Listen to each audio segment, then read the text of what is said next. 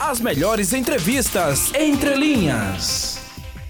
E nós temos hoje aqui conosco Luiz Antônio Santos, educador pós-graduado em psicomotricidade. A palavra é essa.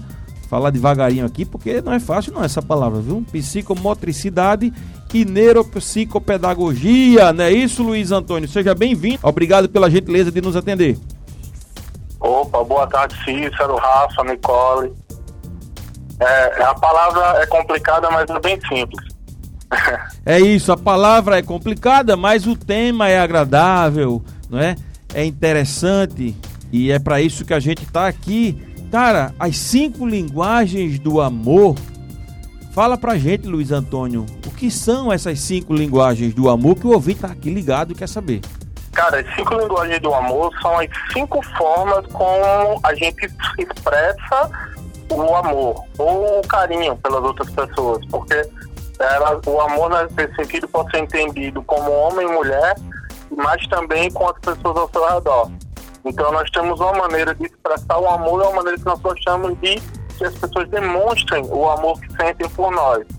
E aí Gary Chapman, que é um pastor batista, ele atua com casais desde a década de 70, ele em 92 escreveu esse livro descrevendo as cinco principais formas com que as pessoas demonstram ou falam sobre carinho.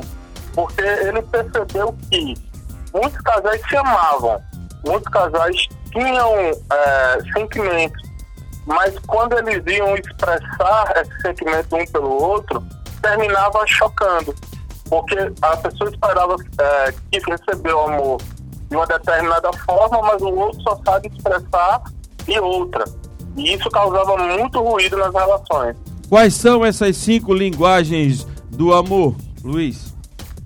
Ah, são presentes, tempo de qualidade, palavras de afirmação, gesto de serviço e toque físico, tá?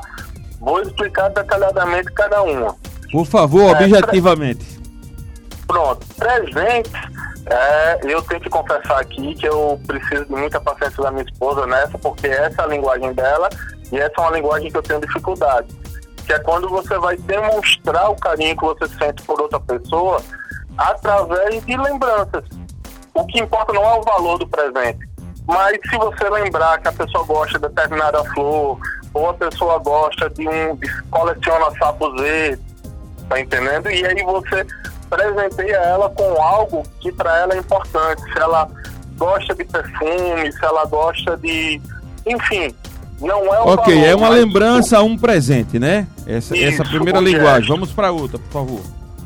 A segunda é o tempo de qualidade, que é quando você passa tempo com essa pessoa e esse tempo é satisfatório. Por exemplo, você já conversou com alguém e ele está no celular o tempo todo?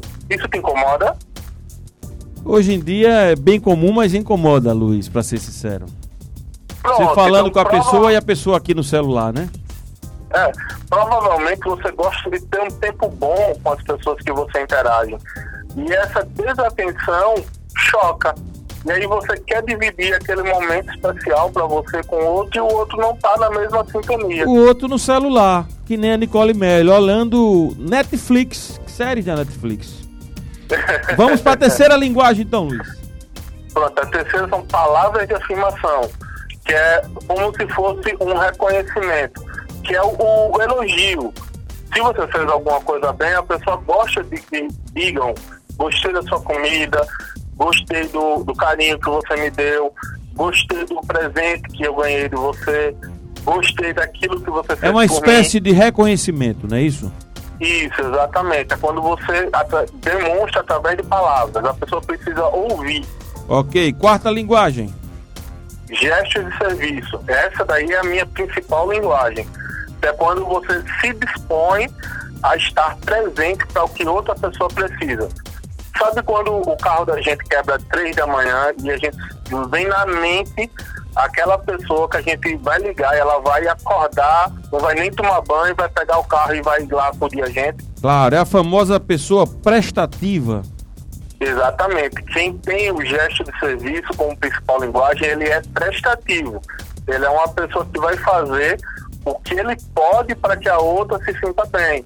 Por exemplo, se a, se a esposa está cansada com o filho, ele vai lá e vai pegar o filho, não, hoje eu vou ficar com a criança, você vai ter a noite das, das meninas com as suas amigas. Então ele vai demonstrar através de atitudes o sentimento dele. Ele quinta linguagem, por favor, Luiz. A quinta é o toque físico, que essa daí também é uma grande linguagem minha, que é aquela pessoa, eu tô sofrendo muito com a pandemia. Sabe que eu não posso abraçar, eu não posso. É, tocar, uma linguagem abraçar, que teve uma certa. Teve uma certa, vamos dizer, um arrefecimento né, nesse período, porque né, a gente não está podendo faz, usar essa linguagem Sim. com muita gente, né, Luiz?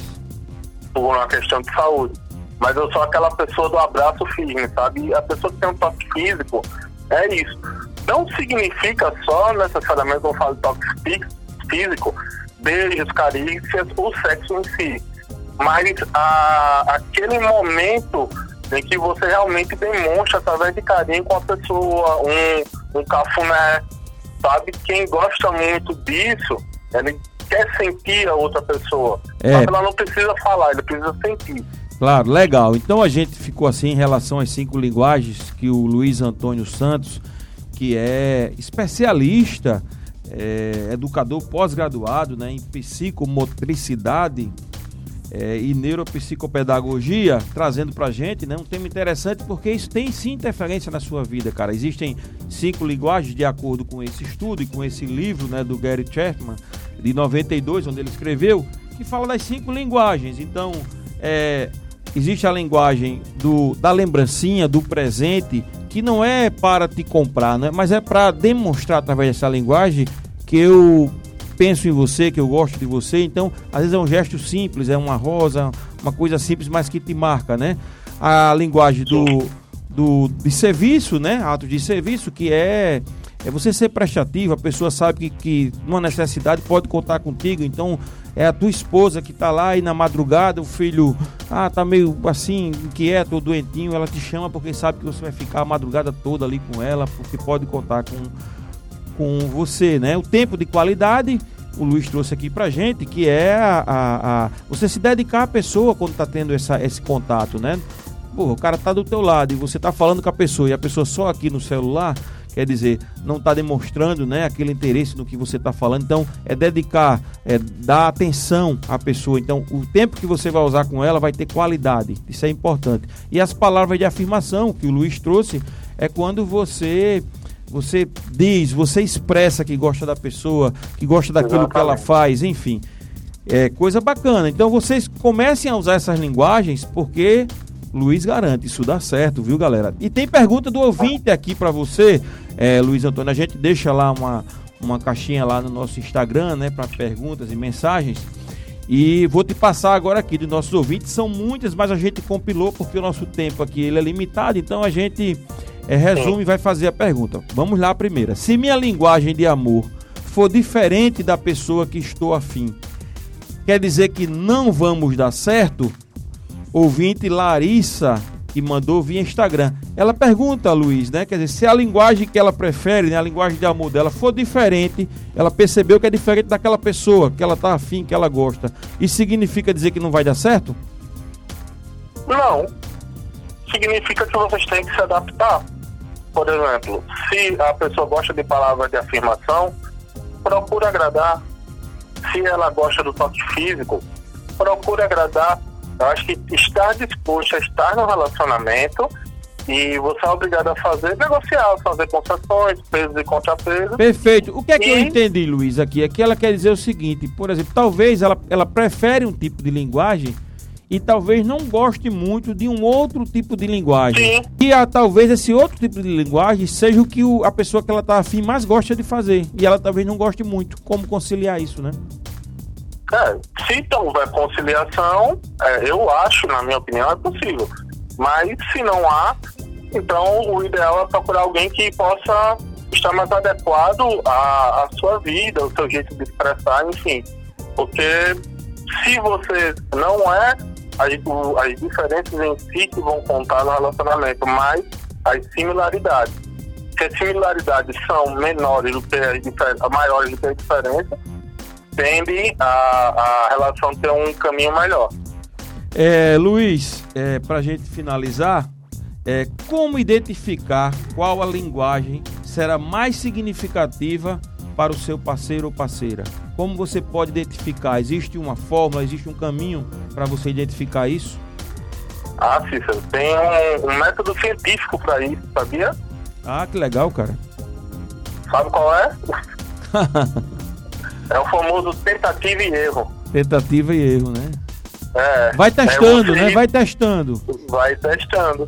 Preste atenção na outra pessoa, percebe o que a outra pessoa gosta, percebe o que ela, como ela se expressa, e aí você tenta, dentro do, do relacionamento, é, agradá-la. Aí também ser agradado, você conseguir negociar. Agora, muito cuidado na, no jogo da sedução, pois você pode sim é, identificar e você conseguir seduzir aquela pessoa, porém, algo que não é verdadeiro, no longo prazo, costuma ser difícil de ser mantido.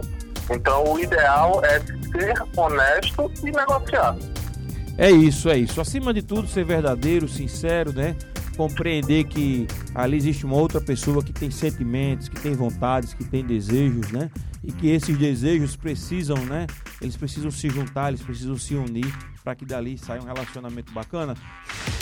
As melhores entrevistas entre linhas.